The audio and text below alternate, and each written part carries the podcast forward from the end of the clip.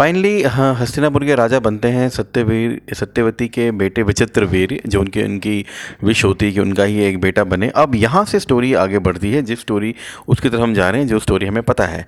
अब इनकी शादी होती है काशी के राजा की दो बेटियों से, अंबिका और अंबालिका। एक्चुअली उनकी तीन बेटियाँ होती हैं अम्बा भी है।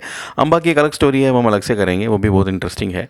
तो जो अम अम्बा और अम्बेलिका है, वो इनकी विचित्र वीर की दो वाइफ बनती हैं बट विचित्र वीर की हेल्थ ज़्यादातर ठीक नहीं रहती हैं और उनकी जल्दी मृत्यु हो जाती है और वो हस्तिनापुर को कोई युवराज नहीं दे पाते। विचित्र वीर के एक और भाई होते हैं जिनकी मृत्यु पहली हो जाती है तो अब ओवरऑल अब अब कोई क्लेम टू द थ्रोन अभी भी नहीं है और भीष्म पितानी जी तो प्रतिज्ञा ली रखी है तो अब क्या करें?